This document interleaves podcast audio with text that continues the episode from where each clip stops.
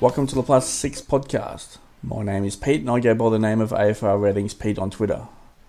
Joining me on episode 11 as co host is a man you know on Twitter as JepetDT. Welcome to the show, Jep. Thanks, Pete. Thanks for having me.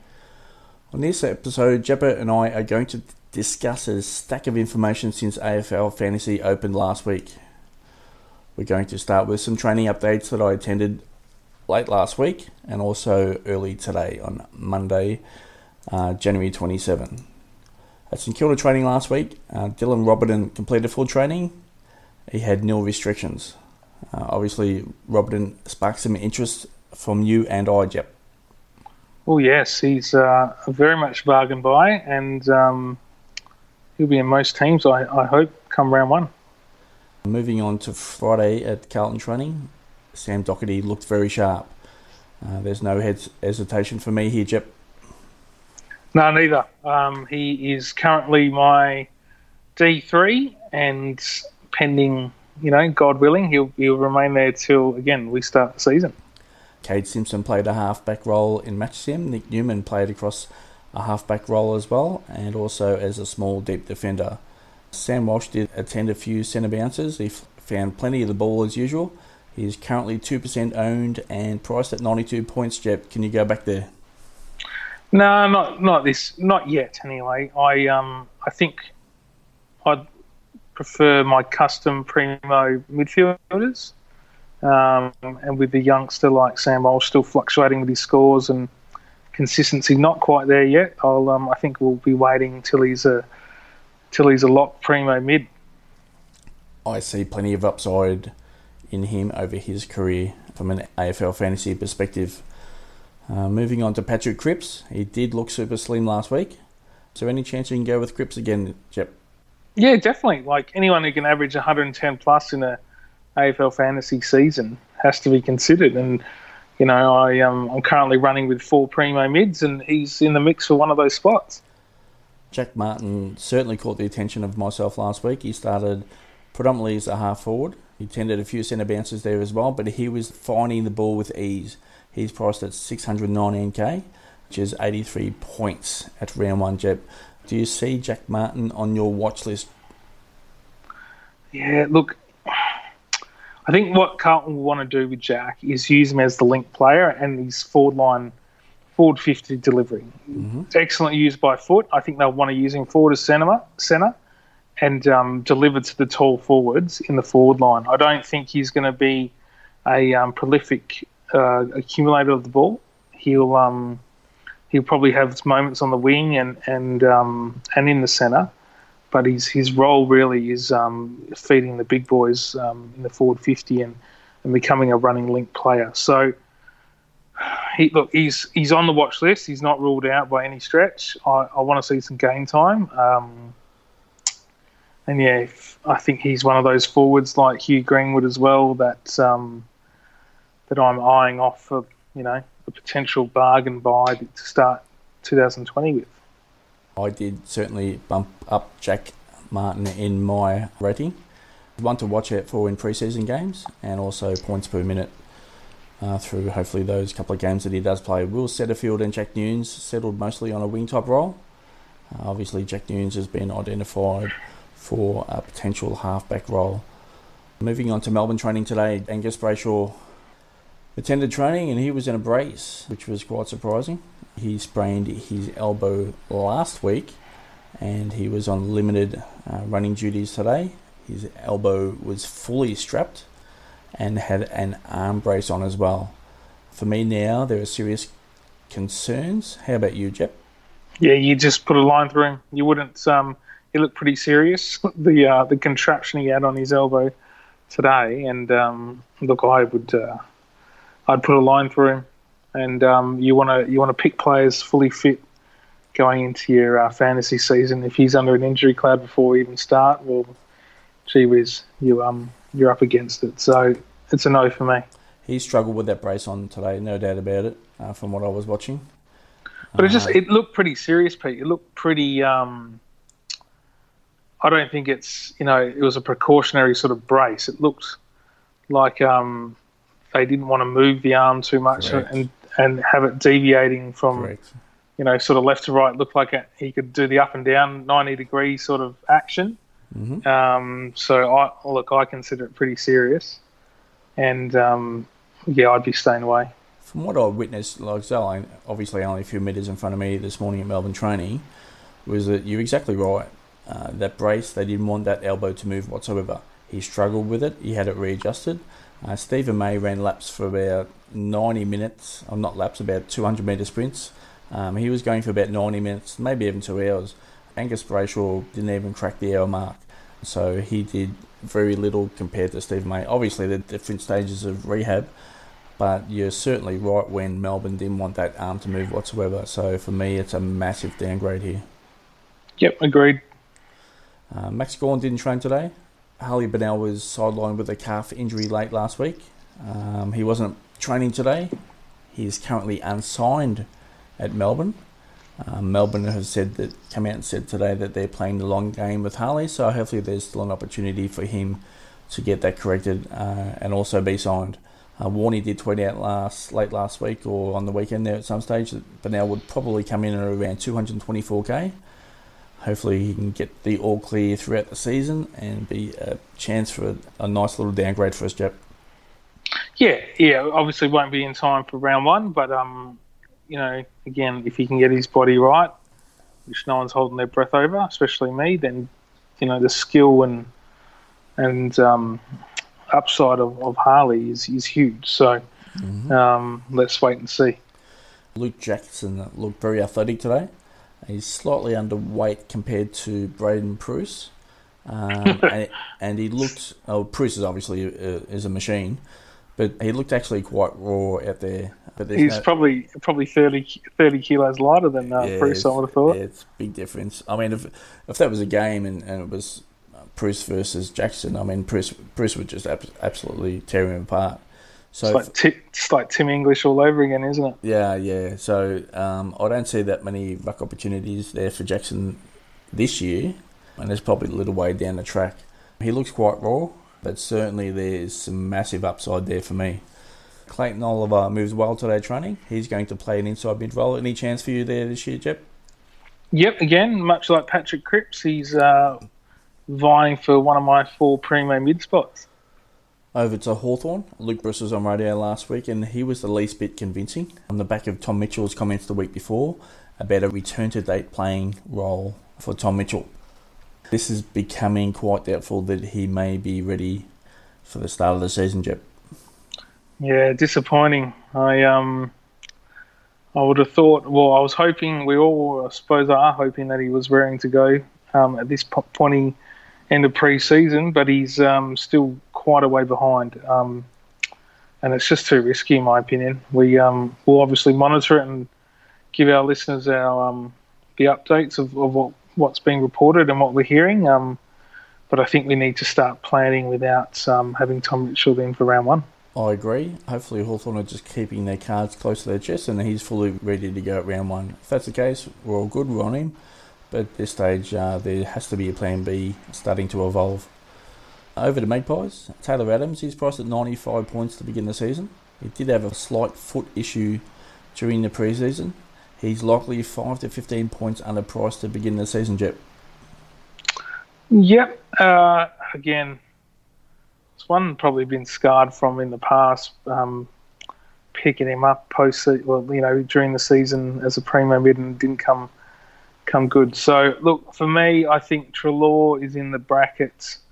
You know, Treloar demands the footy and and has sort of that uh, job role, or sorry, that on-field role where he's Collingwood want to go through him and use his, his disposal to good effect. But um, Taylor yeah, look, I I have my reservations on Taylor Adams. You know, if he does a run with role, what he's you know he's not his role can change from week to week, mm-hmm. and he can run with. He can be a you know the feeder, the in and out inside hard mid, feeding out to these other blokes. So I just I just don't. I'm not a Taylor Adams fan. I'm just going to stay clear and um, stick stick with those that I know um, will um, have well that those that have the, the role to um, to get those 30 possessions each game and, and you know score 100 fantasy points each game. I guess at 95 points, uh, what we're looking at there is for a 110 point season.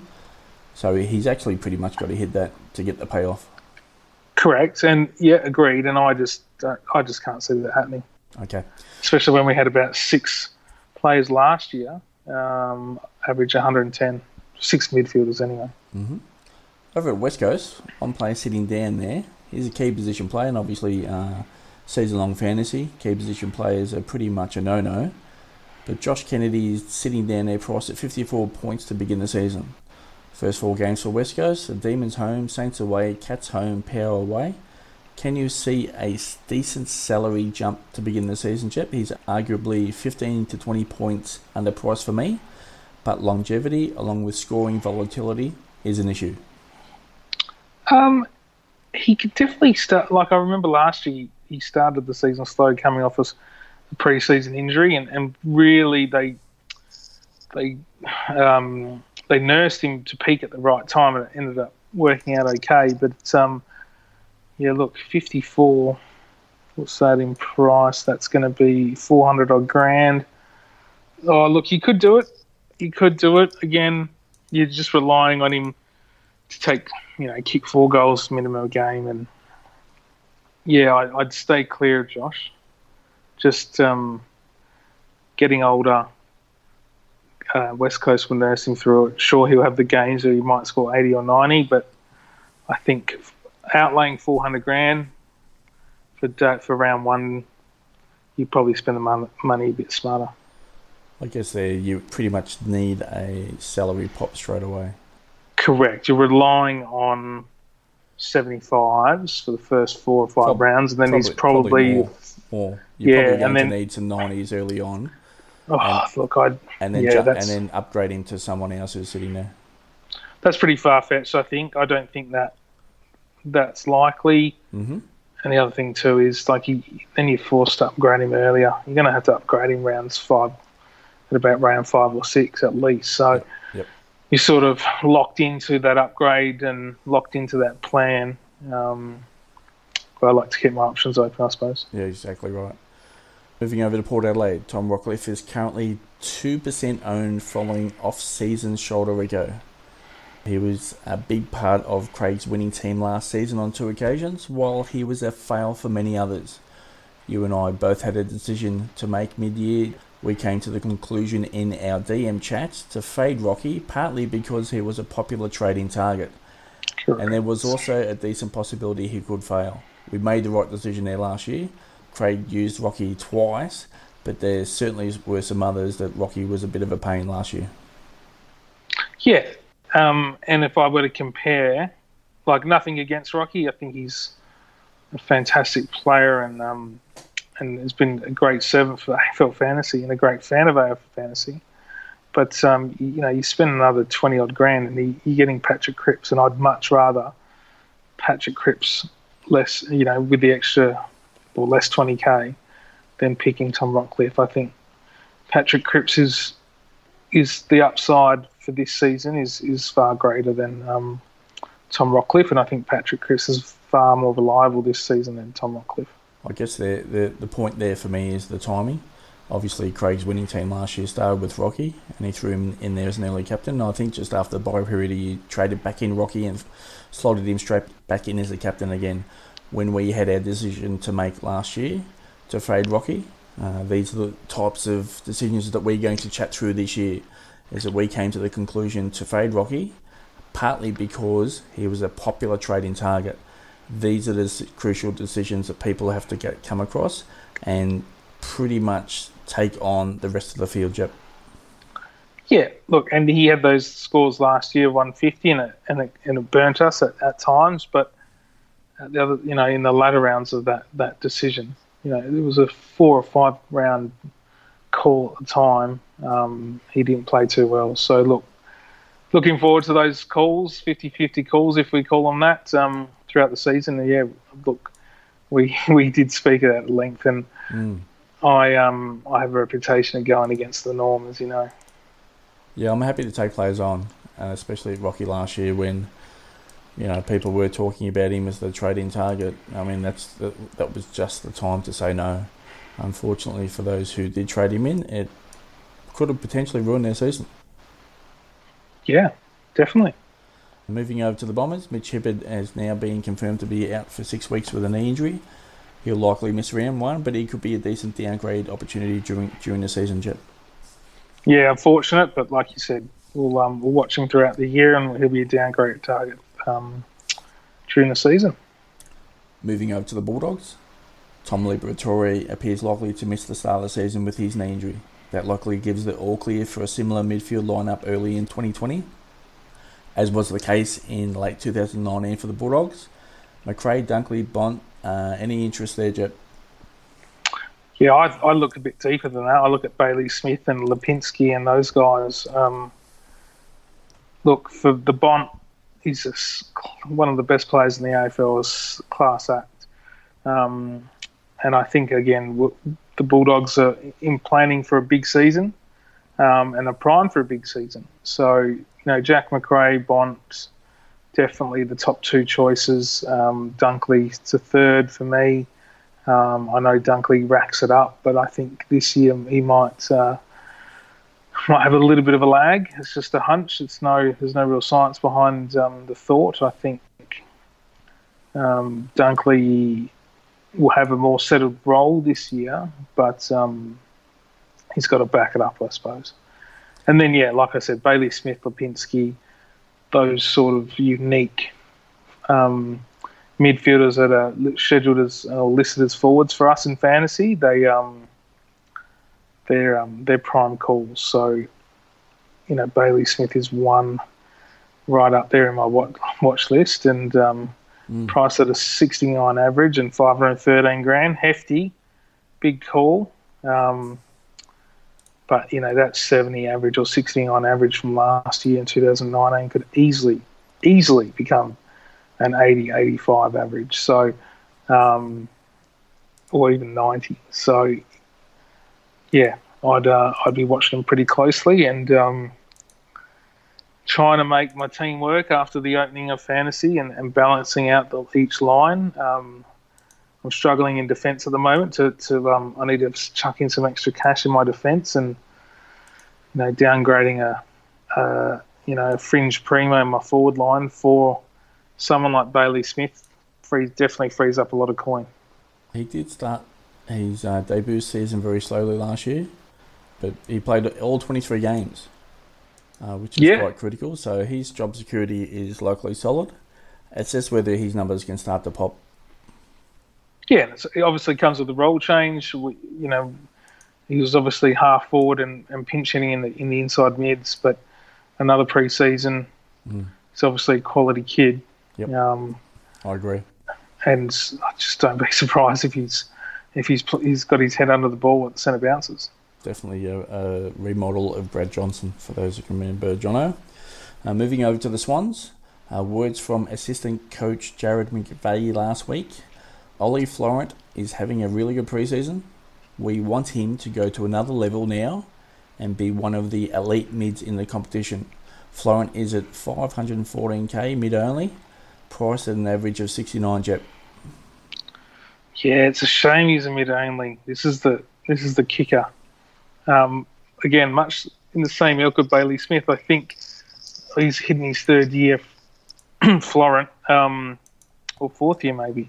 Um, but it's looked like it just seemed like Sydney were grooming him, grooming him in 2019 for, for a big midfield role now. So I remember um, each week in, in you know um, DFS and whether to pick Florent as that um, that sort of outside pick that could either get you 50 one week or or hit up 90 plus. So mm.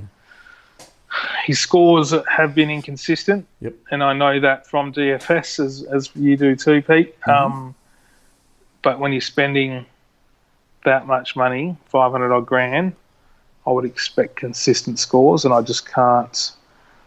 I can't hold my I can't put my hand on my heart and say that's going to come out of Florent. I'd feel much more confident saying Bailey Smith was going to provide the consistency than Florent would. I guess when he moved into midfield late last year, and obviously was there throughout the 2019 season. But what people would be looking at is the round 20 to round 22 average, and that's at 100.7 points. If he can track that 100 mark as a mid only, that's a massive up in salary for Florent.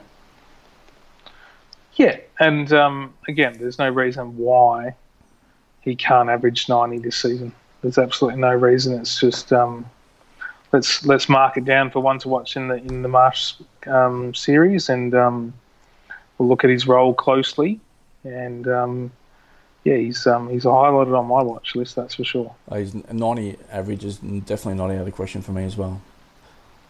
As with all the news, it's not just about the direct impact on a player that needs acknowledging, it's also the indirect impact as well. That is the one area fantasy coaches can exploit their opponents. Uh, moving on to our next topic utility position.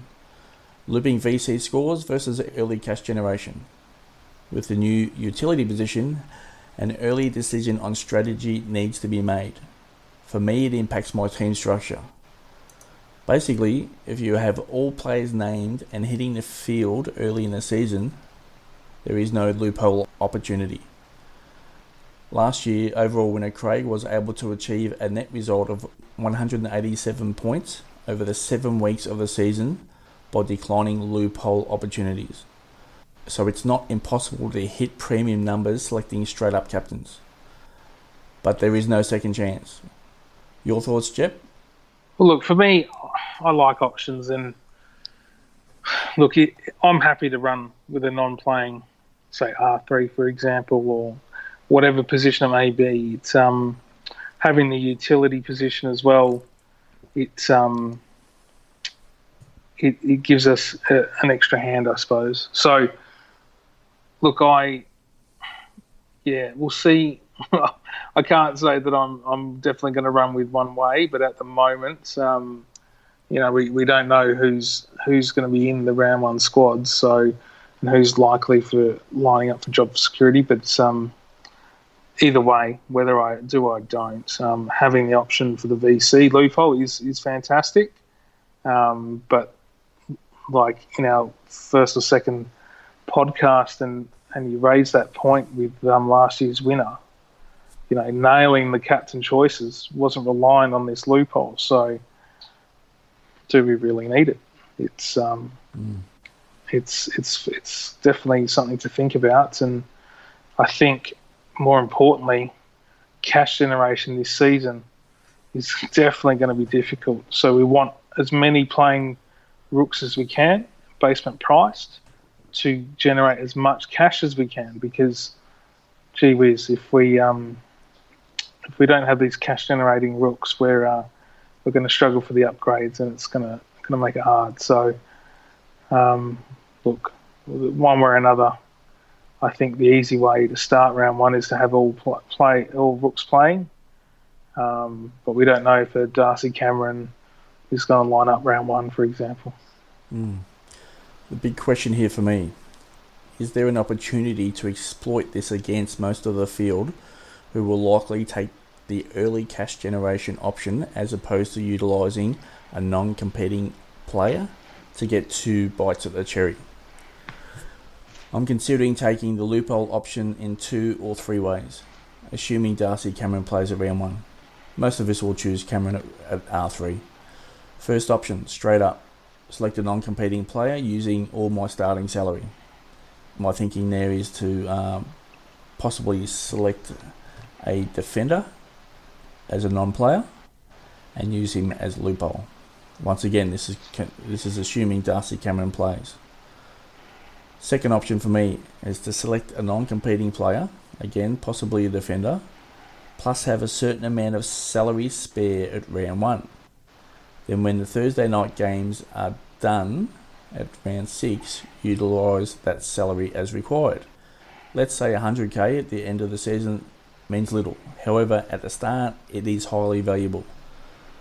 The starting salaries are wildly inefficient.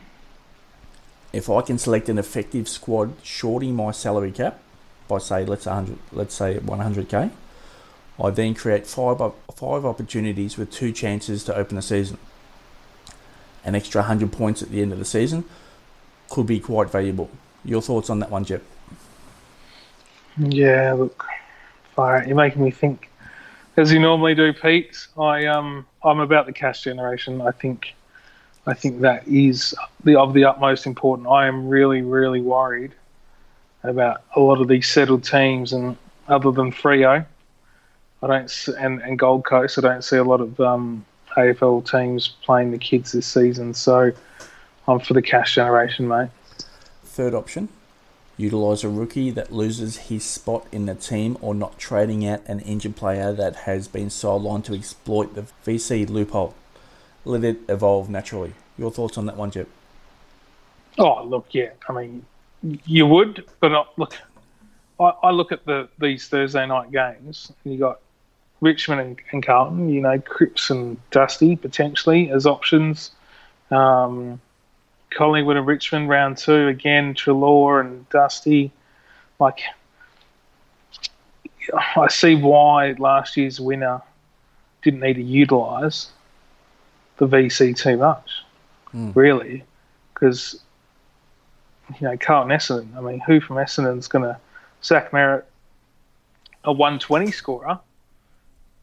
What did I, I- don't know if I'm probably putting you on the spot here. What did um, last year's winners captain score average over the season? It was wasn't it like 140 odd?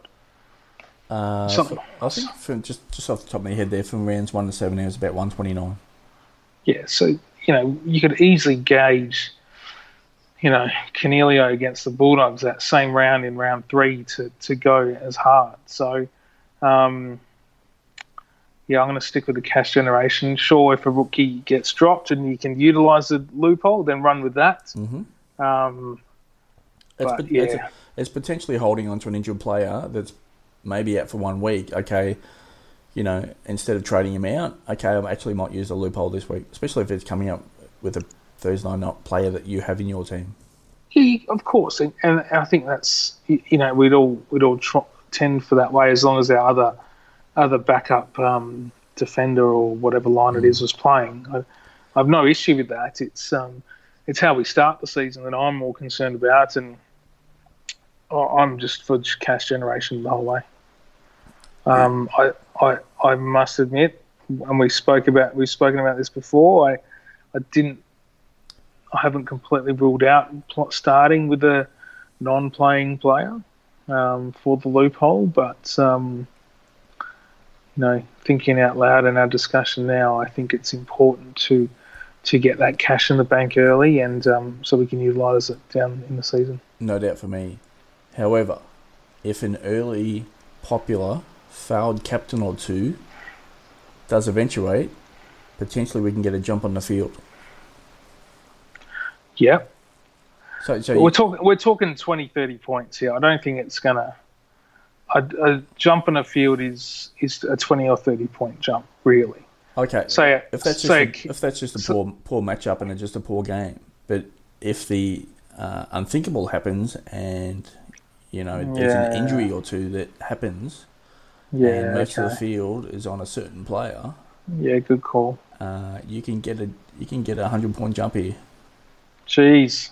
So you make this is good discussion. Look, I, there's a lot of what ifs, isn't there? Oh, that's Um, right. And and what, and what- you play it safe. You play the playing players. Um, and you're relying on you're pretty much relying on injuries here to get Yeah, to get yeah. you jump jump ahead of the field. yeah, um, and that's more unlikely than likely. Mm-hmm. You know, a lot less likely. So, you know, it's like when you know I was vying into the last round when I was sixth, and I traded out Dangerfield and hoping he was, you know, going to have a lackluster game. It's um, the odds are unlikely, but um, sometimes, you know, it is is the jump, like you said, that that uh, you could get on the rest of the field in the majority. So, food for thought. Let's, oh, yeah. You're making me think, mate. It's it's this is good. This Well, is good. Well, there's, another, um, there's another option here. I mean, you, you can play it. Uh, so just say it's round two, Collingwood, Richmond. You've got Brodie Grundy as your VC, and obviously your trades aren't locked in until the Friday. Potentially, if he knocks up a, a, you know 190, Yep. and then but you've got all your rookies on your bench slated to play. potentially you might have to trade out one to lock that 190 points in.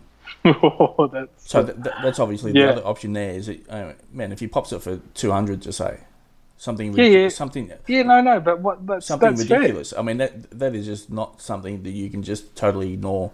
So all of a sudden, then you you're obviously going to loop that and trade out a player that is going to be playing into a, pl- non-playing player and lock that Mm, score in. So that that's obviously another option right there. that's pretty hectic, isn't it? Oh, jeez. So there's so many decisions to make. I wouldn't want to put it that way. I wouldn't if when you put it like that, I wouldn't want to be in the position to be trading out a playing rook to a non-playing rook just to chase a VC score. Oh, absolutely, So- I, wouldn't do it. I wouldn't even think twice I- about it. Yeah, I think um, We need to be aggressive here. We, that's what Yeah. we both agreed on Yeah. in episode No. one and two. we did. We, We need to be did. aggressive. Yeah, we did. We So- did agree that. and- I and, go on. uh, and we we both want to get probably the same point, Eddie. But we we want to go that you know 130, 140. But if something pops for 190 that's staring us in the face, are we, are we Oh. really going to decline that? No, no, of course not. That's what I'm saying. It's um, it's it's not something we'd think twice over. We we definitely both do it, and I'd far out. Someone cons- a conservative AFL fantasy coach would be the only one that wouldn't do it. Mm. But um, after learning all the stats that you pulled up from last year's winners and the top ten, I mean, it, it has to um, you have to chase the points and, and deal with the consequences each week as you go. Um, oh, there's no doubt about it. So, oh, like yeah, yeah, yeah. I'm seriously contemplating chasing that VC loophole guaranteed for the first five rounds. You know, so potentially shorting my salary by 100k. That's if I can get an efficient squad into, into my round one team and then utilising the VC loophole. Yeah, and look, my recommendation with that is the player that I would see the option of someone who's who I think is going to play later in the season is Sam Draper, who you know is, was offered big money out of St Kilda, coming off a knee reco and a major serious knee injury. He definitely played games this year, but you know in the second half of the season. Um, so that's someone I would probably look at, mate, if that was the case. Uh, moving on to a couple of articles I put up on aflratings.com.au last week. Potential busts. A potential bust fail spot compared to starting salary or situational roles. Uh, the first one I had was Rowan Marshall, obviously based on Paddy Ryder coming in as a, a backup ruck and them sharing the ruck role. Nic Newman, um, with the return of Docherty, potentially uh, SPS and Newnes playing a halfback role uh, Nic, Nic Newman could become a small uh, lockdown defender type. Uh, Dyson Heppell obviously coming off his foot injury and dealing with uh, pre-season injuries. Brayden Fiorini dealing with his groin injury, and not only that, uh, dealing with an influx of high talent draft picks that he might not be able to see as much ball as what he has done previously. And the final one is Mitch Duncan. He's had a horror couple of months. Obviously, his knee injury late in the season. Uh, he also had his A- AC joint there as well and obviously dealing with minor hip surgery. So he's still obviously currently in the rehab group. Can't emphasise enough uh, a solid pre-season. They're my five potential busts, Jep. What are your thoughts? Yeah, the only one I disagree with is probably Nic Newman. I um, I see a new role for Nic Newman. You got Mhm. Simpson, Docherty, Newnes, Newman. It's a lot of names to fit in one in a six-man back line, plus key position players. So, I uh, I would have thought Newman would be utilised up the ground and on a wing. No, not for me. Not for you. No. Or I don't know. We'll Pretty see. much, pretty much two percent chance he's anywhere but in that back line. Well, I cannot see Newnes playing round one. Like I can't see him in the twenty-two then because I got- Yeah, I I got Newman ahead of those blokes. So you play Newman, your small your small defenders are Newman, Simpson, and Docherty yes. rotating through the back six. So it's yeah, it's So um Jack Newnes will spend time on the wing, opposed to uh, Will Setterfield. potentially I don't know. Like it's we got we got to we got to watch this. We we got to see. Yeah, that's what How happened last week. At, that's what happened last week at training. Yeah, okay. So uh, Newnes rolling through that halfback line, but starting on a wing. Setterfield, a uh, bit of midfield inside CBAs, and also wing roll. And you've got Yeah. Newman as your small type defender, and then you've got uh, Docherty back and Simpson rolling across that halfback line. Okay, well, if that's the case, then sure, Docherty will take you know possessions away from Newman, no doubt about it, and Mhm. yeah, when leave him in that uh, in that bust list. Yeah, it's potential. Obviously, Newman has a strong ceiling, so um, it's one of the difficult choices there, picking out five players that are going to fail. But with the return of Docherty, uh, Simpson's still there racking up disposals, and potential others encroaching on his territory. There's the potential to fail, but that one could bite me back seriously.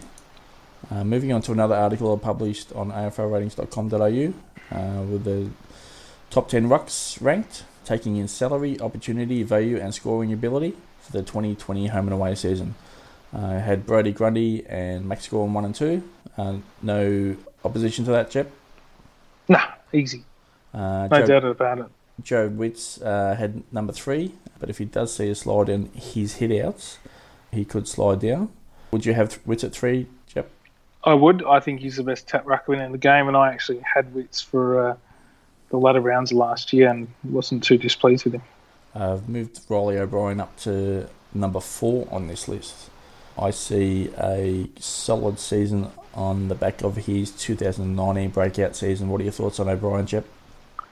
Uh, I'd be wary with this one because we've got um, Nicks as the new coach, and we don't know if they're going to play two ruckman yet.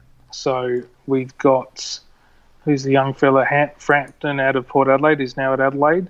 Um, you know, he could definitely share a lot of the ruck with Reilly O'Brien. So that's let's wait and see. Let's wait and see and see how O'Brien's used in the Marsh series and um, his time in the ruck and time up forward and, and whatever else, and see how Himmelberg or Frampton or whoever their R2 pinch hitter ruck is, and see how it sort of plays out. So I, th- I'd just I'd highlight that one for now and, and TBA to be advised. Don't forget this is taking in salary, opportunity, value, and scoring ability. At number five, I had Sam Jacobs. Uh, this is one of these value selections here, Jep. Yeah, I I think he's the starting ruck for GWS. I think he's going to be pretty prolific along most stat lines. Um, not all. I don't think he's going to do as well as he did at Adelaide in terms of fantasy scores, um, but he'd still be up there nonetheless and still a value pick. What sort of average uh, would there need to be for you to consider him a success if you're going to start with him at round one? What sort of average would you be need to be looking at? Oh, 85, 85 plus. If he if he's averages 90, I think that's a huge huge bonus. But I'm I'm expecting 85, um, and I'm expecting inconsistent scores too, which is going to be a bit of a bugger for someone who, you know, is is only in the first half of my fantasy plans and and not for the whole season. So. If, if I can get 90 average out of him in the rounds 1 to 12 or whatever it is, that'll be fantastic. I'd be pretty happy. Todd Goldstein uh, coming at number six. Obviously, he's pretty much should have a solo ruck role at the moment. Majak Daw is penciled to come back in, but obviously Goldstein will do the majority of the work. Scott Lycett had I had number seven. Now this could go either way. If he's going solo ruck, um, he could be jumping up to number four, maybe even number three. If he is solo ruck, uh, Hinkley once again has suggested that uh, he could share the ruck duties with Ladhams in the same team if they're both playing well. We know we know last year Lycett was dropped by Hinkley, but obviously that's when Ryder, Ryder was around. Ryder is not there anymore, so Lycett can definitely pop Jep. Yep, definitely. Um, knowing again, he seeing at West Coast, he did pop up for the odd ton, and when he plays well, generally West Coast won, and when he plays well at Port, um, they generally win as well. So um, a lot sort of hinges on his shoulders, and yeah, if I'm if I'm Hinkley, I'd, um, I'd be opening it up to let. I used to call him the bull when he played at West Coast. Let the bull go to work. So, um, He definitely has a ceiling as well. oh yeah, yeah. No, I I might be pushing him up in ahead of Goldstein and and um, yeah, and seeing what he sort of produces. Probably at the prime of his footy career too. I think he's about twenty eight years old, twenty nine. So he's probably hitting his peak as a ruckman. Um, and yeah, we'll see what he produces. Uh, the reason I got him at number seven, obviously, is the, the split ruck role uh, with Ladhams. Yeah. Uh, but if they're not in the same team and Lycett is running solo, uh, he can pop up to number three for me quite easily. Yeah, and we got they got Dixon as well, who you know Ladhams isn't guaranteed to be in the 22 if they Mhm. go for a more running lineup and they play Dixon as a pitch hitting ruck, which is what I would sort of if I was Hinkley, sort of been leaning towards the, you know, Lycett is pretty durable. Um, he does need a rest, that's for sure, but there's no reason why Dixon can't pinch hit for a little bit and Westhoff moves to full forward or, or whatever. Um, they've got a lot of options. So I'd be, yeah, I'd be pretty eager to see how they sort of line up round one. Uh, at number eight, I've got Tim English. Breakout season is looming, Jep. It is, it is, and he's bloody skillful and he can move laterally. He's he's going to be there or thereabouts. He's going to be one of the best ruckmen of the game soon. But um, It's, it's either It's- this, this year or next year. yeah, I'll, if I'm a betting man, I'm putting it down to next year. But that's just me. It's just when you want to jump, put him in, do you want to be early on him? And, and you know, if he pops this year, that you can be a part of that. There's the potential for this year. Um, if you're right, and that's next year, uh, potentially he's not going to be value next year. So it's just, it's coming. It's just a matter of when. Yeah, definitely. And um, like I said, he's got all the tools. Um, I assume he's put on more size another pre-season. You know, looking at last year's fantasy scores from him, he um, he averaged seventy seven across the year, and there's only one ton which was in the elimination final that didn't. Oh no, round five. Sorry. So there was one ton last year. Um, lots of hitouts in the twenties some games, you know, he had single digit hitouts, which really hinders his scores. But um, yeah, I think um, he definitely improved on last year for me. But is it is it the year to jump on? Probably not. Not with um, not with um, Jacobs there. averaged uh, 98 points from his last three playing games last year, English. Uh, so he's some chance to ex- exceed his opening salary of 572k. At number nine, I've got Toby Nankervis. Obviously, he's running uh, dual ruck setup with Ivan Soldo. For me, can still hit the scoreboard yet. Oh yeah, and injury riddled year last year. Um, he was up and down with his fitness. He definitely can turn up. One I always look at at DFS was one of the, the cheaper ruck options, who's always pretty solid. So no, no doubt in that. At number 10, uh, it wasn't Nic Naitanui. It wasn't Matthew Kreuzer. It wasn't a couple others. I actually slotted in Sean Darcy here uh, with the departure of Sandilands and Lobb expected to be approximately 70% forward this year. Uh, Darcy could actually improve on his starting salary at 511k Jep. Yeah, you've hit the nail on the head here, mate. I um, I've got Darcy is pretty much in the same boat as Jacobs, really. Um, Jacobs' history tells us he's going to score better than Darcy, but you know, Darcy for me is is starting number one ruck for Fremantle, no doubt about it. Mm-hmm. Um, he's a he's a big lad, a heavy lad, um, a strong lad. It's just he's, there's no problems with the hit outs and tackles. It's just getting those extra possessions and um, and those sort of scores um, to prop up his fantasy numbers. So again, la best score of last season was 92 in round 22.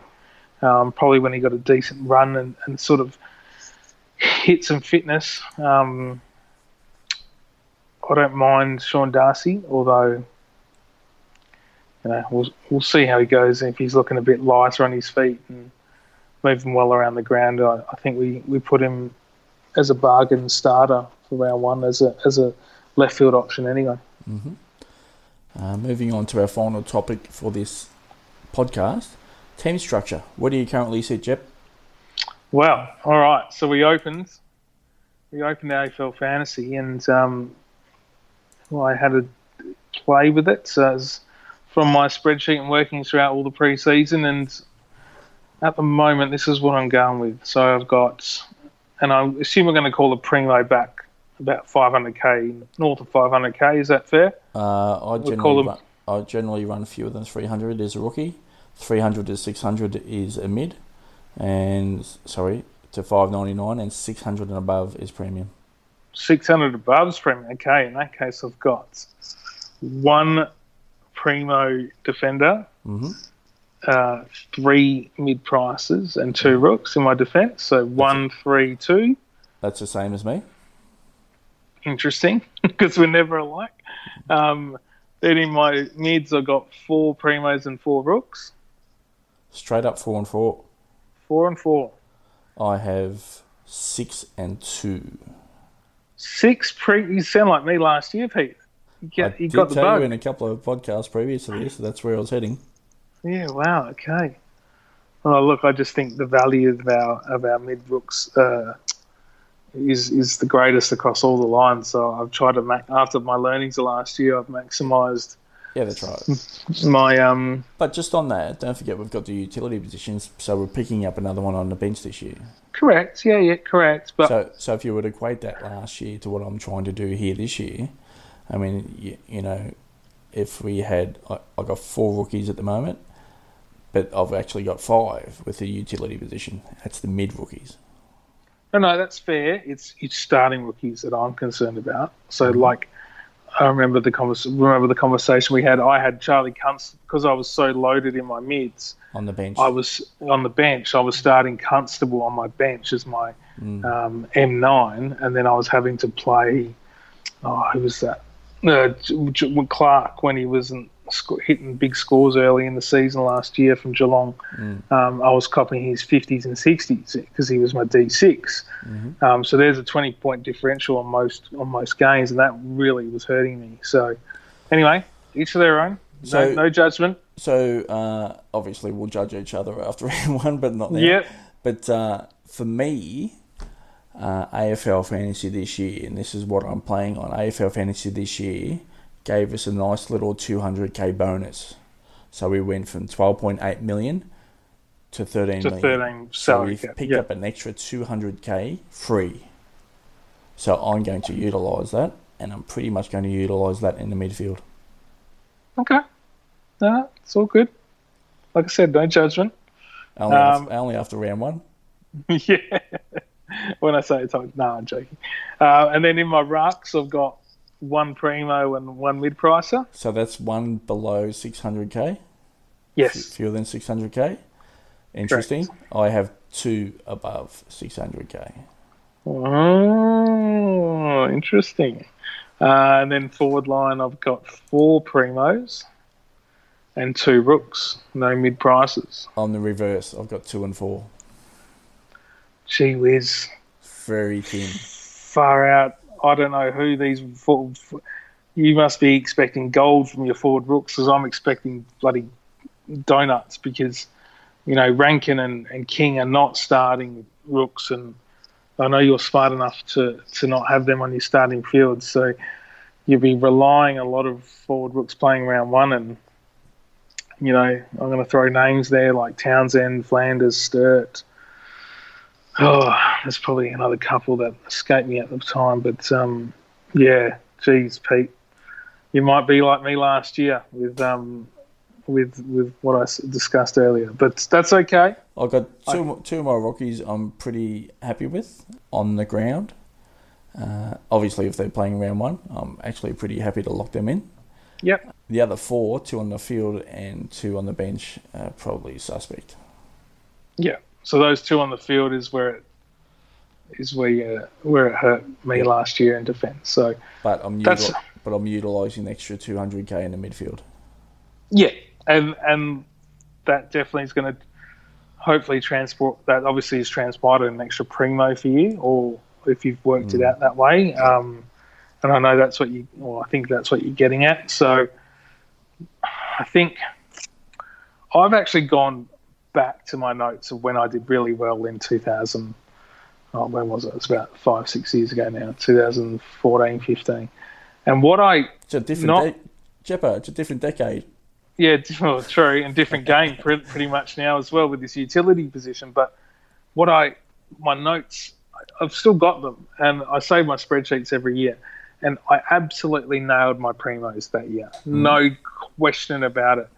And I definitely had, I only had two mid prices in my whole starting team, and one of them was Jesse Lonergan in the back line, if you remember. And I laugh at that because I traded him out uh, one or two rounds later. Um, so it's yeah, I think nailing the primos, and I've gone for a no no nonsense approach with my premiums. So like, I'm spending big bucks. How many players over 800k in the midfield?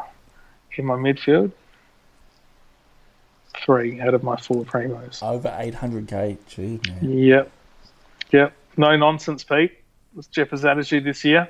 If I'm picking a bloody primo, it's it's because I know they're going to be there thereabouts for the whole season. And so obviously we've talked about Tom Mitchell a little bit over the last couple of weeks. Is he's that- not in my team. Okay, he's in my team at the moment. So Yeah, you, don't, he's- you don't have him in your team? I do. He he's not in my team. I am not risking it at all. No, I'm not risking an underdone player. I've learnt. we've all learnt. We've all been there. We've all picked the underdone player, and I'm nailing my primos, Pete, and I'm not picking him. He's not fit Mm. from what I what I can read at the moment. If he lines up in the Marsh series and, and gets 30 touches, Yeah, obviously right. I I um I chuck him in there. But um I mean, the Hawks could be playing their cards close to their chest again. Yeah, and I, I look, I'm planning without Tom Mitchell. Um, I, I just, yeah, it's just not um, not feasible for me at the moment. And like the other risk area for me is is the rookie forwards. Uh, ironically, what um, going against your sort of structure at the moment, I, I see the score, the potential scores from our rookie forwards is is pretty slim. So we got Rankine and King, as I mentioned. We got Sam Sturt from Freo, who will probably line up. Those three, I'm oh, if they average sixty, that's that's probably cutting it fine. hmm Um, but then there's a couple of others who I think will put their hand up and, and be regulars, and and that's there's a lot to go under the bridge before they're bloody selected for round one at that. So yeah, I um this is where I love fantasy, mate. It's so exciting at this time of year when we're so different and so um our strategies are so uh, uh, uh, you know left field, I suppose, for both of us. I do like going against the norm, and um, I do have a couple of odd picks in there that not many people would have. Um, but that's yeah, we'll hopefully give our listeners perspectives on or different perspectives of how to approach the start of round one, and and yeah, it's um, and then everyone else can put their own spin on it and make their own final calls. It'd be interesting if I do lock in that structure, as we talked about earlier in the podcast with Oh, the mm. VC loophole, and I, I want to leave 100k uh, off the table or on the table, however you say, want to say it. If I want to keep 100k spare, it'd be interesting to hear, see how I'm going to squeeze that in. But obviously, between now and towards the end of uh, pre-season and into round one, rookies are going to be, play a big part in the final makeup of my team. Absolutely, and you'll be hearing a lot from me on the rooks as as that's uh, that's my background, if you want to call it that, or I won't call it my specialty. I'll call it my background. Um, so it's um, yeah, they dictate our structures every year. Absolutely, no doubt about it. Um, and where we can, we go for the. We should, in my opinion, go for the guns and rooks option, but it's not always comes to light. And values value picks like Docherty and Robertson and whoever else, Sam Jacobs, whoever else it may be. Um, you know, you need to consider those as other cash generating options that can earn you 100, 150 grand. Because um, I can tell you right now, there's not what 10 rooks or whatever, how many nine rooks that are going to earn you over um, 100, 150 grand in the first half of the season. It's absolutely no way. So um, we're probably pushing eight at the moment, if I'm going to be frank. But who knows? Who knows? We'll see. You know, Ned McHenry's killing it at Adelaide in time trials, but can he rack up 20 possessions a game or 15 possessions a game and score 70 fantasy points um, on average? He's hoping, but we, we don't know. We obviously 90% of teams are going to, or 99% of teams are going to have Marlon Pickett in there, and that's just, we won't even waste our breath talking about Marlon because he's a Jet. Um, Rowell is one that, you know, last year the debate over spending the extra money for Sam Walsh, is it worth it? Well, I can tell you again, it's going to be worth it this year because Rowell, job security, you're paying for the job security, and job security is key this season. So, um, yeah, look, I think as we get, as the weeks progress and, you know, a lot of teams do some solid preseason training now. Um, we'll, we'll report on the rooks and I'll give you my take and I'll sort of throw in hints throughout the podcast of, of who I'm looking at and who I'm pretty keen on and and yeah, everything will uh, will uh, come to life come when the team's around for now, round one and we're all scrambling. Excellent. Uh, before we close this podcast, if you would like a chance at scoring a plus six podcast cap, just retweet any podcast link that is sent out via Twitter. We'll give a few away towards the end of pre-season. On that note, we'll wrap up this podcast. Thanks for tuning in. Thanks, guys.